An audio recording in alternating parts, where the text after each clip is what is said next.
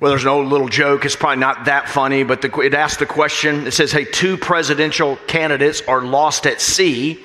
Who gets saved? The answer America. Well, we are in this uh, time of great consternation, of, uh, as we've talked about um, in weeks prior to this, of great division, of rancor, of anger, where we're fractured in so many ways. Even families are fractured. How many of you are like wanting to avoid the Thanksgiving get together this year? You're thankful for a lot, but you want to avoid that person or those people, or maybe uh, they want to avoid you. Ever thought about that? But we've got some, listen, the, what the world doesn't need is uh, more jerks for Jesus, okay? So I'm talking to some of you out there. I'm talking to some of you, not, not you, but yeah, you. Talking to some of y'all about what we need, but my hope is after today that you would leave here maybe a little upset, maybe a little challenged, maybe with your fingers on your keyboard ready to send me an email to upset my pastor's nap today. But no, for real, I, I hope you would leave here uh, hopeful and wanting to be more more engaged, okay, but but rightly engaged. And so next week, I think this is a two part series. It could turn into three, it could turn into one, and I could leave town quickly. But uh, I think what we'll do today, uh, what we'll do next week, will probably be uh, practical. We'll talk uh, uh, from, from a passage of the Bible that's often overlooked and many times misunderstood, but I think speaks to us so poignantly today. Looking forward to that, and it'll be it'll be practical. Today, I want to give you um, eight myths. Okay, that's your cue for note takers. I want to give you eight myths that lead us to being obnoxious. And so these are eight myths, things that aren't true about the, our political world, about government, about stuff today. And I want to challenge you with these eight. We're going to roll through them. I won't spend as much time or equal time on, on every point. So stay with me. We'll honor uh, the time as we've already done uh, this morning, whether you're here or whether you're tuning in from home or somewhere else. So, all right, note takers and earnest listeners. Here we are. The first myth is this the myth is that government will solve the big problems. Government will solve all the big problems. Government will fully solve all the big problems. Now, in the Bible, God has ordained three institutions. God Himself has established three institutions. Not out loud, but just to yourself, and then gauge your own uh, intelligence in this regard. But can you name those three institutions? What are those? What would, what would your guess be? The three institutions, no more than that. Three institutions established, ordained by God. Government, you probably could have gotten that. Family, and can you think of the third? The church. Hopefully, you get that. God, family, and the church. Listen, all three play a vital role. All three have function. Now, the Bible teaches us, you can capture this from old to new, particularly in the inspired writings of this brilliant man named the Apostle Paul. But the, the role of government is to demonstrate justice around the world, to protect the lives of innocent people, and to restrain evil forces. I'll try to say that one more time. The role of government, according to the Bible, is to demonstrate justice to the world, to protect the innocent, and then to restrain the forces of evil. That's pretty cool, isn't it? If government works properly if we're led by competent leaders, and I would add leaders of good character. In fact, God would add leaders of good character. So, government is one of the three spheres, if you will, established by God. What are the three? Government, family, and the church. All three are vital. And hear me now. If one underperforms, it cannot be compensated for by overactivity in the other. Think about that. Government hyperactivity, government involvement, even if it's compassionate, government involvement can be no substitute for a delinquent father. You with me? Now the church steps in and the church should step in. Listen, here's what's great. This does my heart so good, y'all. Every single Sunday morning when I look at these pews, 9:30 and 11, I see that take place. I see people who are adopting, who are fostering, who are mentoring, who are standing in the gap. That is a good and beautiful thing. But God ordained family, church, government to all play a role in this. And the myth is that government will solve the big problems. Government is limited. What can government not do? Now, government can do many good things. It can demonstrate justice throughout the world. It can protect the lives of innocent people. It should. It should restrain the forces of evil. But while government can restrain the forces of evil, government cannot remove evil. While government can encourage the acquisition of virtue, the government cannot fully form virtue and a love of righteousness in our hearts. Government is limited. That is why, if you allow me, now there's a difference, we'll talk about this next week, but there's a difference between patriotism and nationalism. I believe one can be very good, very welcoming, I would say very needed. When I go visit Mr. Earl Darrington, a former member of Woodland Hills Baptist Church, you hear me preach about him. He's now a member of Fondren Church. Many of you have not met him. Some of you have. When you meet him, you don't forget him. He's 95 years old. We buried his wife, Pauline, of almost 70 years this spring during COVID. He He's a POW, prisoner of war, Battle of the Bulge, World War II. Mr. Earl Darrington loves his country. And when he talks to us, he tells us we live in the greatest land in America. I'm not going to break into Lee Greenwood, but I'm just telling you, I love our country. And when I think about this myth that government will solve the big problems, I, am thankful for our country, and I'm thankful our country with all of its flaws, with a some unpleasant realities in our history. I thank God for our Constitution and the Bill of Rights. Can you name those freedoms? Listen, I'm not going to be judgy or arrogant, but we all should be able to stand up and name every freedom listed in the Bill of Rights. Don't you think? I mean, the freedom of religion, the freedom of assembly, the freedom of the right to bear arms, the freedom of equal justice, the freedom of petition, all these things, on and on. These freedoms that the Bill of Rights and the Constitution gives us, and the very idea in our country, we're just one nation. Again, nationalism can be very dangerous. It's affecting the political climate of America today. Patriotism can be such a good thing. You got to hold it loosely. You have to see it rightly and justly. But our country, with the insight, and they fought. Y'all, listen, political infighting is not new. Our forefathers fought when they were drafting the Constitution and inserting the Bill of Rights, they, this is missing and this is missing. They had political debate and dialogue back then. They just didn't, they weren't like many of us who, you know, were uh, without a journalism degree, you got a smartphone, you're automatically a journalist. You know, you have a smartphone. Some of you have the attention span of a goldfish. That smartphone has a camera that's mostly pointing back to you. We have new tools to spread our toxicity. But the people who founded this nation in particular, with great sacrifice, many flaws, set up a system of government, implicit understanding biblical values, the Judeo Christian ethic, saying that government will solve the big problems is, is a myth. We need the church. We need the family. One more time, all should play a vital role. All are needed, but the inactivity of one, the delinquency of one, cannot be overridden by the, the substitute of the other two. The second myth is this one of the most misunderstood in our day. We can fight about it later. Politics and religion don't mix. Had someone tell me this week. In fact, I was walking to work today and they, they saw me, made fun of my jacket, honked at me, and told me I shouldn't be preaching about politics. But for real, over uh, over a quick conversation at a sporting event this week, uh, someone told me, hey, you know, Jesus Christ and the Apostle Paul didn't do a lot to overthrow the Roman government. So, what are we doing today with politics and religion?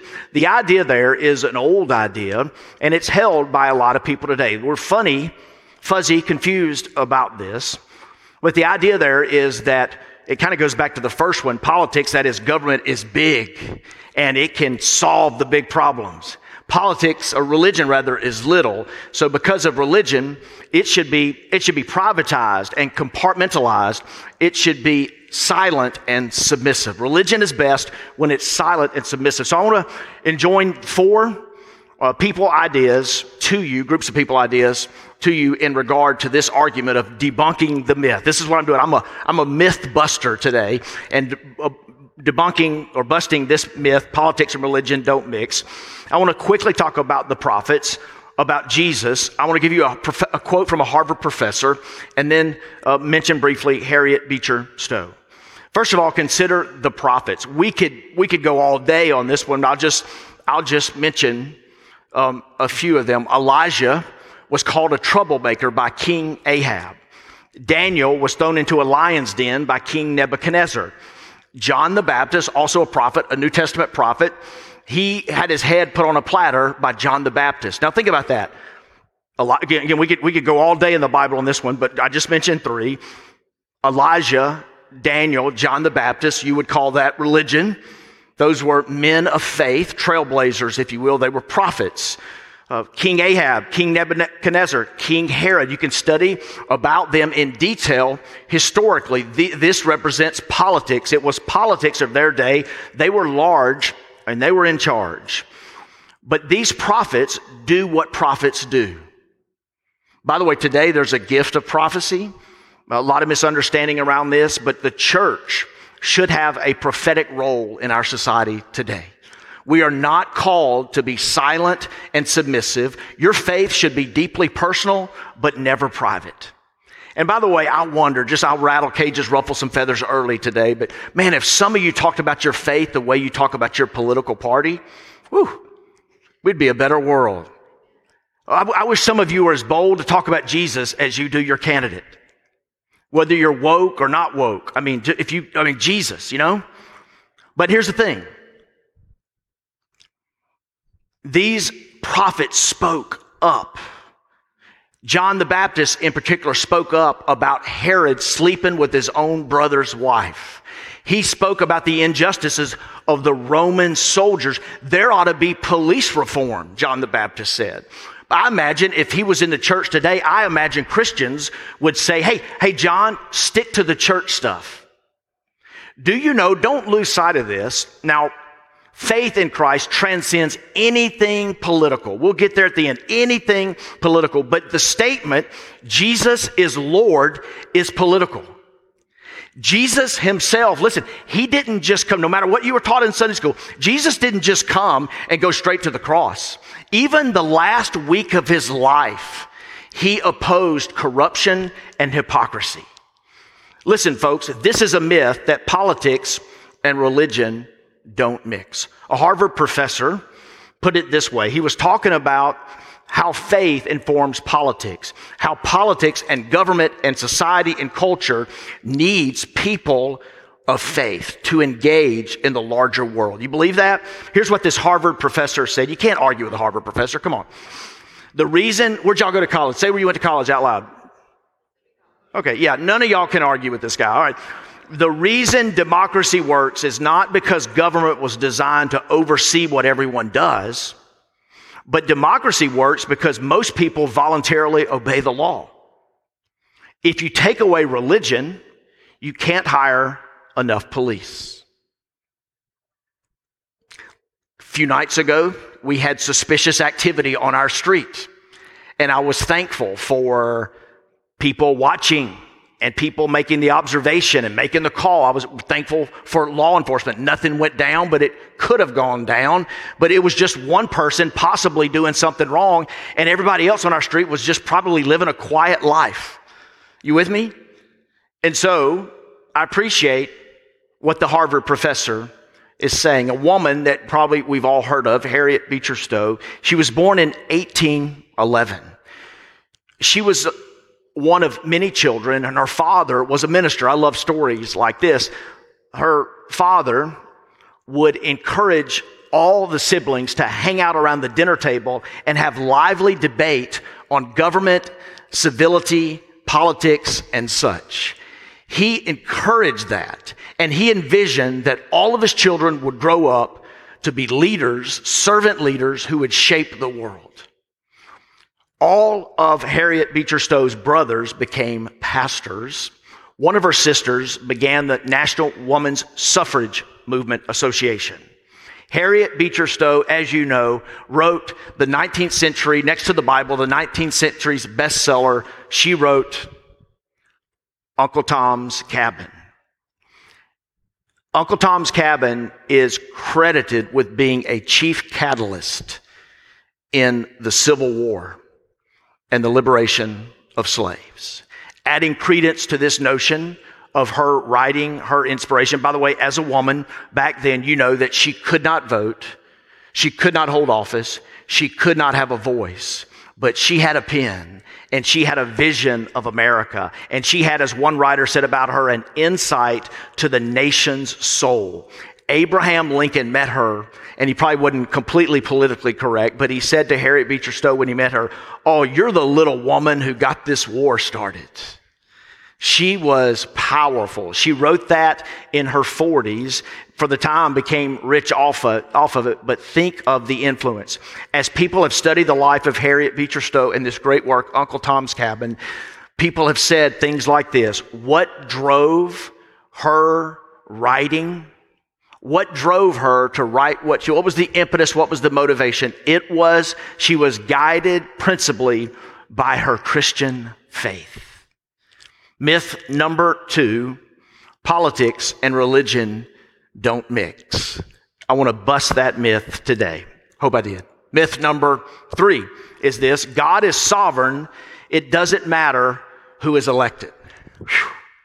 Now, this is the lazy person. This is this is the person who likes to keep the peace at all times. These are the people that hate conflict. These are people who are tired of the fighting. These are people who just want to cook the Thanksgiving turkey and dress and have everybody over. Maybe talk about the egg bowl, but don't talk about God and religion at all.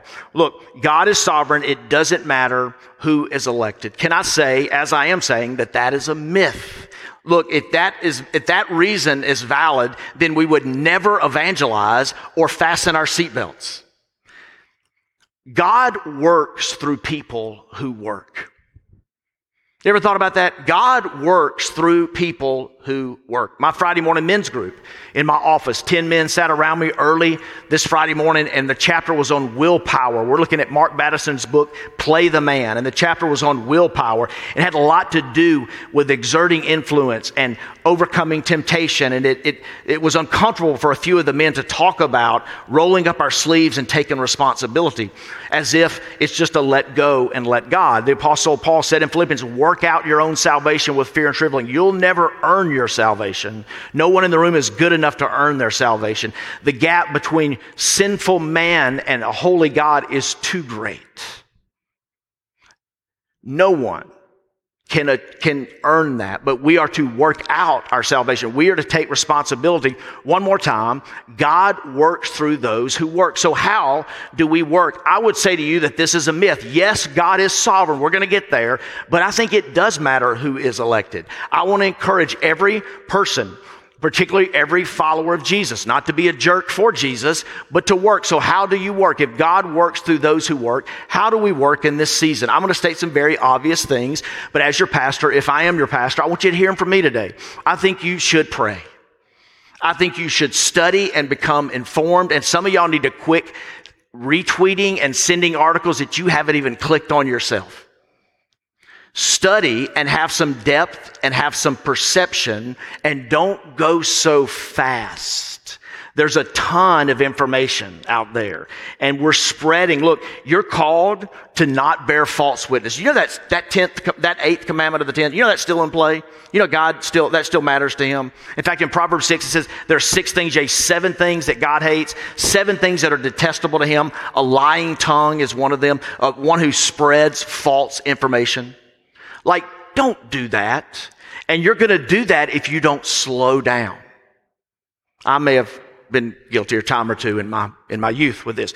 But God is sovereign. It doesn't matter who, who is elected. It does. God works through those who work. So study, learn, become informed, volunteer, vote, and pray. Now, is there a verse in the Bible that says vote? Any guesses there? I don't believe there is. I don't think there's a verse in the Bible that says vote or vote for. And I'm going to tell y'all who to vote for at the end of the sermon. Y'all know I'm going to do, y'all know I'm going to do that.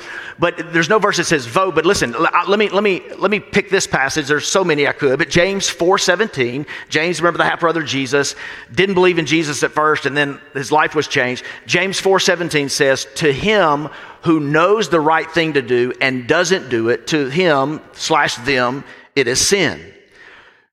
You know you should vote. We should vote. go vote. You, you should also pray. 1 Timothy chapter 2, verse 1 and 2. Paul offers this. Paul says, and stay tuned for in a second for the powerful truth behind this, but Paul says that we should offer prayers, petition, intercession, and thanksgiving for all people, kings, and all those in authority. One more time. We should offer prayers, petition, intercession, thanksgiving for all people, including kings and everyone who's elected. Who wrote that? Paul to Timothy. We studied Timothy this summer, the first uh, book, uh, first letter to the young church planter. He wrote that to him and therefore to us. But Paul wrote it in the first century. Who was the king? We can't name who everyone was or all those in authority, but who was the king? Y'all know Nero. How did Paul die? Who killed Paul? Nero. Offer prayers, petition, intercession, and thanksgiving. Now, you not, may not believe the Bible. You may not want to follow the teachings of Jesus it recorded for us in the Bible, but the Bible is very clear. That historical fact alone says that you ought to pray for everybody, including all of the leaders. And that is petition specific, that is intercession, and that is thanksgiving, and that is really hard. Don't be mad at me. I just want to drop it right there. But there is a myth that God is sovereign. It doesn't matter who is elected. I think it does matter who is elected. Prayer breakfast, May of 2011. President Obama said these words. I read them in retrospect a few years back when I was battling loneliness. And here's what he said. It meant a lot to me. And like all of us, this is standing in front of religious leaders and a lot of people. My faith journey has had its twists and turns. It hasn't always been a straight line. I have thanked God for the joys of parenthood and Michelle's willingness to put up with me. In the wake of failures and disappointments, I've questioned what God had in store for me and had been reminded that God's plan for us may not always match our own short sighted desires. And let me tell you, these past few years, they have deepened my faith. The presidency has a funny way of making a person feel the need to pray. I say to y'all, man, our elected officials matter. They shape politics. And politics, even though it's kind of a dirty word, it's a very dirty word for some people. Politics is ultimately about people. And the kind of people matter. Let's work. Let's vote. Let's pray, and let's pray that people who get elected are people who pray. The fourth myth that I want to bust to you this morning is the church should speak up on every important issue. Last week, I met with two pastors who are quitting their jobs. It's just been a very difficult season. A few months ago, I read a national pastor who said there's going to be a lot of pastors quitting their jobs. And in one week, in three day stretch, I met two who were quitting. Part of their pain is the pressure they feel to be everything for everyone. And then we're so darn, I almost want to say another word, divided. We should speak up you remember what we said earlier? Politics and religion. It's a myth to say that they don't, they don't mix. We need to have a prophetic voice. Look, I, it is my job to preach the whole counsel of God and ultimately seek the salvation of the souls of people through Jesus Christ. But to have a prophetic voice and speak on issues, issues matter not because they're political issues, but because they're God issues. The sanctity of life, immigration, uh, these are powerful issues. Safety, welfare, children, unity, all these things are very, very important, and we address them not for political motives. Look, I'm a flawed person, I'll own that. But our motivation should always be first, beginning, in, middle, all the way through, biblical and godly. But stay with me a second. There was a time in the life of Jesus. Jesus is Lord was a political statement. I'm not contradicting an earlier myth that I've hopefully busted. I want you to see the full orb of what I'm talking about. But there was a time in Luke chapter 12. Write that, write this down if you're a note taker Luke 12, chapter 12, verses 13 and 14. Y'all awake at the house there? Write that down. Luke 12, 13 to 14.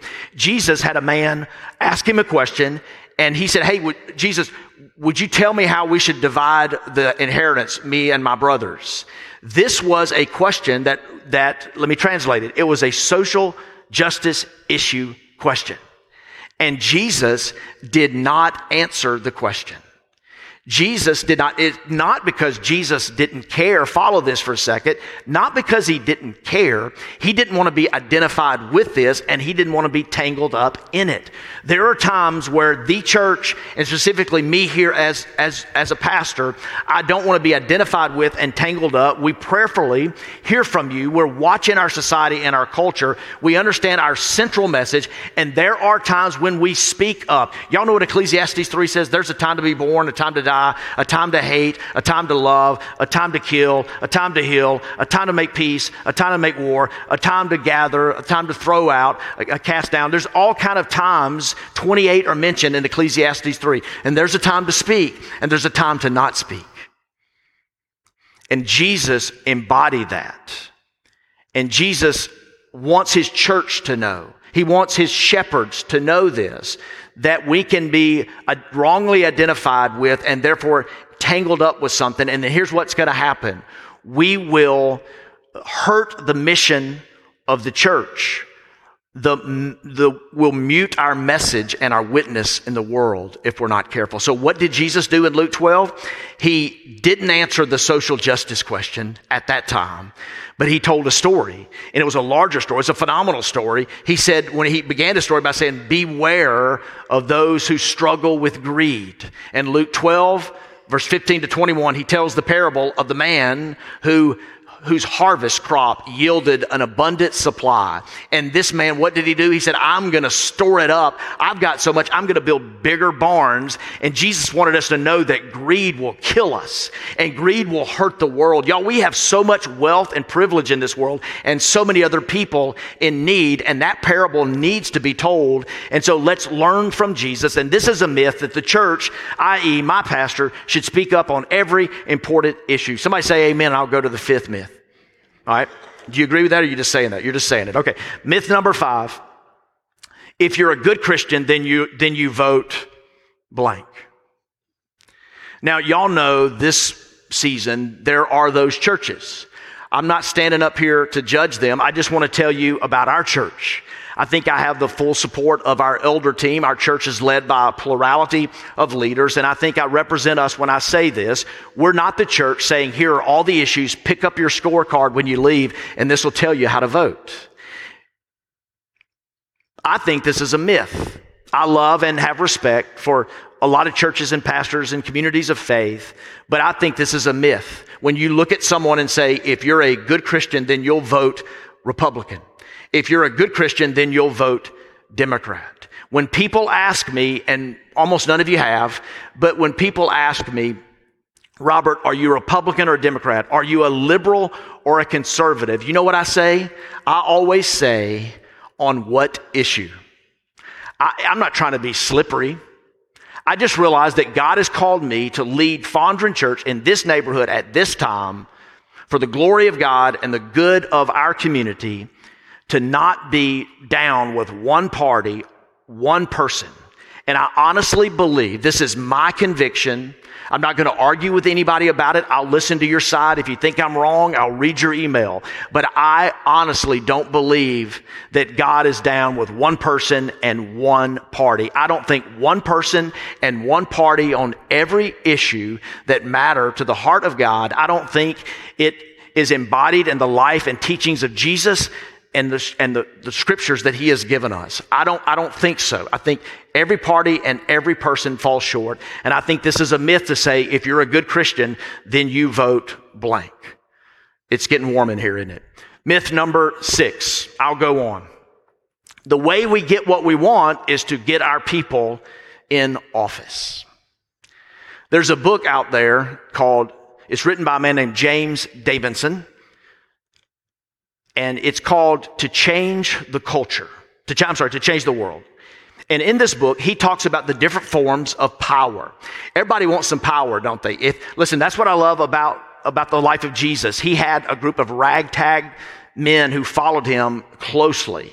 And they, to the end of his earthly life, they just didn't get it. They, they, they followed him. They were amazed by him. They worshiped him. They did everything with him, but they still didn't get him and they were like, who's going to be the greatest? Who's going to sit at your right hand? They wanted power. Anybody power hungry? Don't raise your hand. You'll look really bad.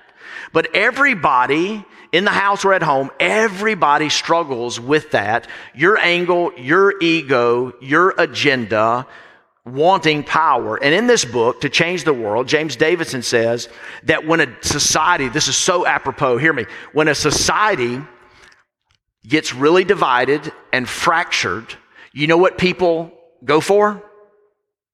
What kind of power? Political power. Because I think I think he's right. Because political power, as he says in his words, it's the only lever that you can pull for coercion. You with me? I want a guy who says you got to wear a mask. Because if I get that guy or gal and they say mask, everybody's wearing a mask and I get my way. And I think that's safe. It's getting warm in here. You with me? So political power is the one lever when we pull it, I get my way. I get my people elected and I get what I want. But listen to me. If you think that political power is the ultimate power, you have missed the teachings of Jesus. Israel had many kings. They had kings. They had some good kings. Unfortunately, they had some bad kings. They had some downright evil kings. And these kings would come and go. And they, on so many levels, led poorly. And they would be, replaced by other kings. And then they would lose their kingdom. They would be in exile and they would languish in a foreign land. And then something began, something unique began to percolate in the hearts and minds of some people. Some prophets inspired by God. Let's pick on Isaiah. Isaiah in particular said, Look, there is a king that is greater than any earthly kingdom. You know, Israel had king envy. Israel didn't have a king, they had a book. They had a book that shaped them, that formed their laws and how they loved and how they led their families and how they got along and what would happen to criminals and how they would police each other. They had a book but they didn't have a king and they had king envy. They wanted a king. Well, God gave them a king. They put their, their hope in putting the right person in office to get their way and it didn't work. But Isaiah said in Isaiah 9 6, for a child, for unto us a child is born. Speaking in the future, a child is born, a son is given. What's the next line? Anybody know? And the government will be on his shoulder and listen to the language of longing.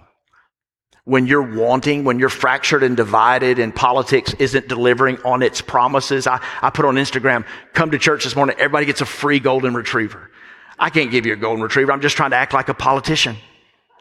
But when politics doesn't deliver what we want, listen to the longing that Isaiah, for unto us a son, a child is born, a son is given, and the government will be upon his shoulder. He will be the wonderful counselor the everlasting God. Oh, the language of longing for a Savior. What can wash away my sin? What can bring us together? What can produce love and joy in our hearts? No earthly king can. But Jesus can. And Jesus did not have an army. He did not have a budget. He did not have campaign funds. There was no need for campaign finance reform. In fact, he didn't have wealth. He didn't have warriors or soldiers. He couldn't pull a lever for, well, he could, but he chose not to pull a lever with political power. He would go on Meet the Depressed and he would not cite his polls and predict his victory. In fact, Jesus the King predicted his own death.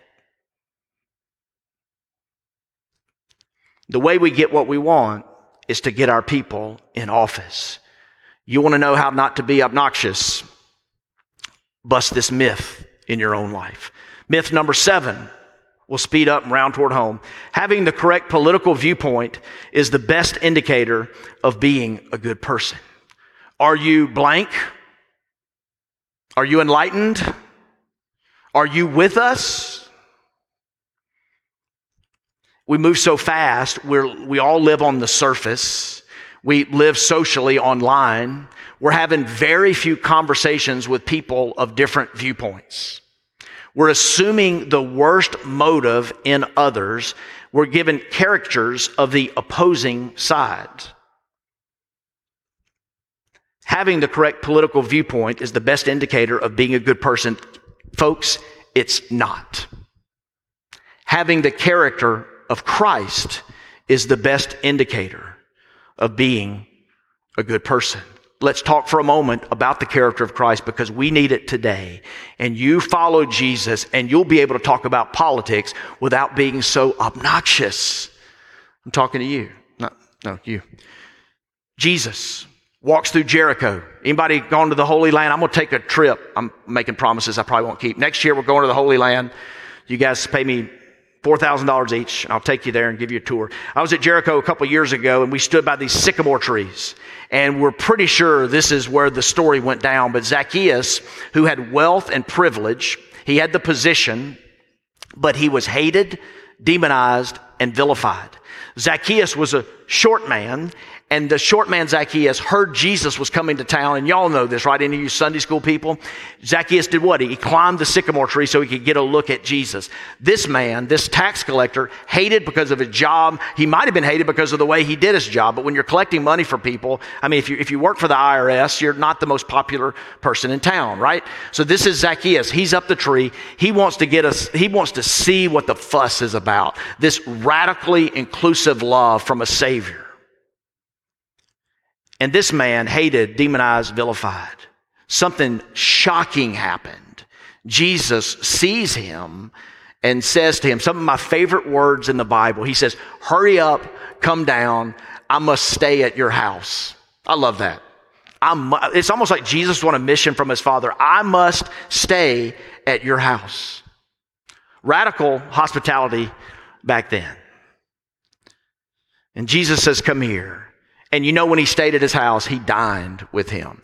So, hear me this morning, because we got, what, 15 days, 16 days to this election. You need to hear this now more than ever. Jesus loves people that other people hate. Jesus loves you and the people who disagree with you. If you are a flaming liberal, Jesus loves the conservative. If you're a die-hard conservative, Jesus loves the liberal. If you live in an elite coastal city, Jesus loves the people that live in the flyover states. If you live in one of those, I guess we all do, in one of those rural flyover states, Jesus loves the people on, on the coast. He, he loves the people on the coast. Some of you talk bad about my wife's home state. I don't even know why you do. Like, you're being obnoxious. Like it's, it's mean and hateful and politically motivated. It's just, it's dumb. So stop. But Jesus loves, everybody, Jesus loves immigrants and refugees. Jesus loves LeBron James and the NBA. Jesus has no need for guns, but he loves members of the NRA. Jesus loves Republicans, Democrats, conservatives, liberals, the Green Party, the Purple Party, the Tea Party, the Diet Coke Party. Jesus loves everyone, and we need to get that right. Do you realize how much obnoxiousness would just be drip? It would just, it would just move out of your life if you realize that. But why does that get lost in our social media posts? Why? Does that get amped up? Why does your anxiety go through the roof? See, see a few of the other myths that we put up. Maybe, maybe the answer is back there. In one of those six, there's a group that just started a couple of years ago. I don't know if they have hats, but the group is called, stay with me for a second, called uh, Make America Dinner Again. And it's, it's in Pacific Northwest states. I think Denver has one, Seattle, Portland, places like this, started by some Christians. And here's their idea. I love this. Just read about it this week. Make America dinner again. And the idea that they have is that there's plenty of avenues, plenty of venues for protest, fighting, hatred, voting, donating, volunteering, plenty of those venues. But there's very little avenues for people with divergent political viewpoints to come together and have respectful, guided conversations. So make America great again. Do we need one here? Make America great again. Get six to 10 people, small groups. The power in church, we say get out of rows and into circles, but the power of the small group, six to 10 people to sit around a table. They're respectful, guided conversations with people who have different political viewpoints. Look, online living dehumanizes other people. It does. But you have face to face conversations and things change. Sean and Atia Sinclair sat here with me this summer. We talked about race and faith, and they quoted one of their favorite other pastor. I'm their favorite pastor, but they quoted one of their other favorite pastors in saying that proximity breeds relationship and distance breeds contempt. So being in circles together. Look, it's not about having the correct political viewpoint. That's not the best indicator. Some of you are ghosting people. You're canceling people. You're, bef- you're unfriending them. You're muting them, deleting them because they don't have the same political viewpoint as you. When you first read that, you thought, I don't have this problem. No, love, man, it's about love. But if you're ghosting, deleting, blocking, muting, and canceling, you've got the problem. So listen to this myth. Myth number eight, and this is the final one. Myth number eight this is the most important election in our lifetime. You, you mad at me now? You mad at me? Listen to me. I can't prove that it's not, but you can't prove that it is. The problem is, some of you are trying to prove that it is. And I guess now I'm trying to prove that it's not. What's just happened here? I'm not sure. Anyway, this to me is on par with this. This is the most important election in our lifetime, is on par with what's his name, Chris Rose from The Bachelor, saying this is the most dramatic episode of The Bachelor ever. Now, you can't say that. I tell pastors sometimes, I, I, I told a group of young pastors the other day, like, you know, we follow each other on social media. I'm like, man, if everything is amazing and incredible and unprecedented and awesome, then nothing is right? So we just sometimes we just say, hey, I'm doing a sermon series on politics. Y'all may want to come. You probably want to stay home. It's not, it's not the most dramatic season in bachelor history. And I don't think, I, I'm welcome for you to argue. We're not, we're not in the Bible here. This is the most important election in our lifetime. I would say no. I would, I, I would say no. So let me ask you as anxiety goes up, as divisions deepen, as families get fractured, as churches possibly get smaller, not Fondren, but other churches. Who is not on the ballot November 3rd? I'm going to tell you God. You know who else is not on the ballot November 3rd? Satan. You know who is on the ballot November 3rd? two ordinary, flawed men. Let's, let's pull back and take a panoramic shot of where we're living. We're on the third rock from the sun. We are floating, making a trip around the sun today. Anybody thank God for that trip? Scientists tell us, I love science. I love all truth. I think we've damaged our faith in some ways by not respecting science this year. I love science. Scientists tell us that if we were 1% closer to the sun, we'd burn up. If we were 1.5% away from the sun, we'd freeze to death. NASA's Jet Propulsion Lab tells us that there's meteors passing Earth all the time. They could hit us and knock us out. You know, you know some of those football hits you saw yesterday, some of those collisions, that could happen to us. But it doesn't. It hasn't. Anybody thank God for that? No, because you're worried about the election. Right? You're, so stay with me for a second. Is God, okay, God's not on the ballot, Satan's not on the ballot, and y'all know I'm getting in trouble for saying this.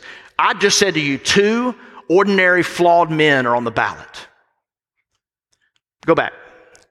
But here's the thing Do you think God is up in heaven chewing his fingernails and thinking, out of all the billions of stars and planets and cancellations and galaxies on this one planet Earth, in this one nation called the United States, in this four year seasonal cycle, that, oh no, we might vote for and elect the second best person for office and not the first best person for office. Oh, myself, because he's God, remember? Oh, myself, what am I going to do? Chew, chew, chew, chew, chew on the fingernails. Anybody want to offer a guess to that? Like, if you say yes to that, then your view of God is, man, you've got a manageable God in your box of political, ideological preference. But that's not our God. And God ain't worried about that. Listen to me. Presidents come and go. Governments rise and fall. Elections are won and lost. Administrations begin and end. Political parties ebb and flow. But I close this morning with this very idea, this statement right here I leave you with. Whoever becomes president, Jesus remains king. Does Lauren and the team come? Let me pray over us.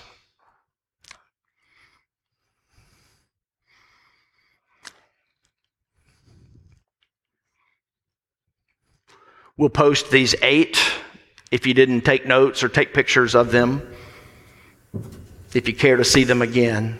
But I would challenge you.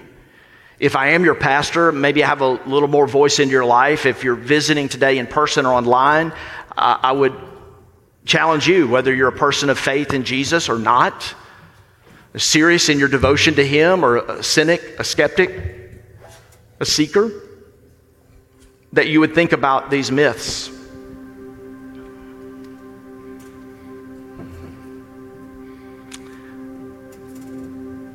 Anytime we're anxious, it points to something below the anxiety, just like anger. Anytime you're angry, it's a secondary emotion. And when you're anxious, there's probably something else below the surface.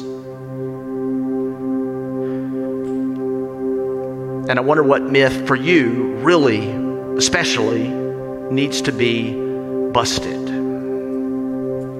Would you ask our God today to shape you.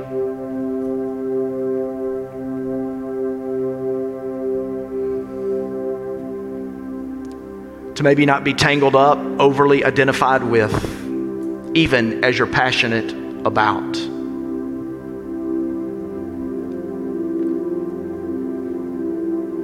If you're a leader, you're for a follower of Jesus, can I say in love, I want to challenge you today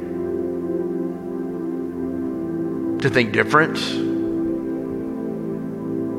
to be guided by love, even as you walk in truth, to be guided by love and mindful of opinions you share, convictions you hold, all to be placed in the hands of a sovereign God.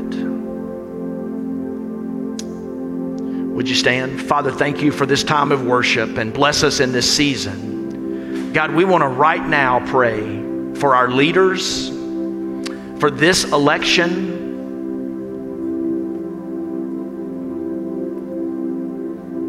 For our homes, and God, I, I want to pray for all three spheres of this world government, family, and churches. You've given us each. Can we, Lord, rise to the occasion? Of valuing them, appreciating them, knowing their proper place, and elevating you above all. And just as some make their children their idols,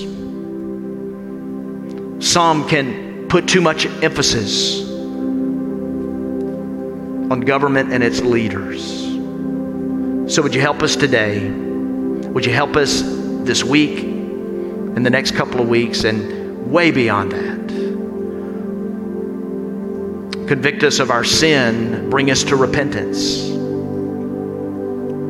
Lord, for the high anxiety that exists in some hearts today, I pray you minister your hope and truth. Whoever is president, Jesus is king.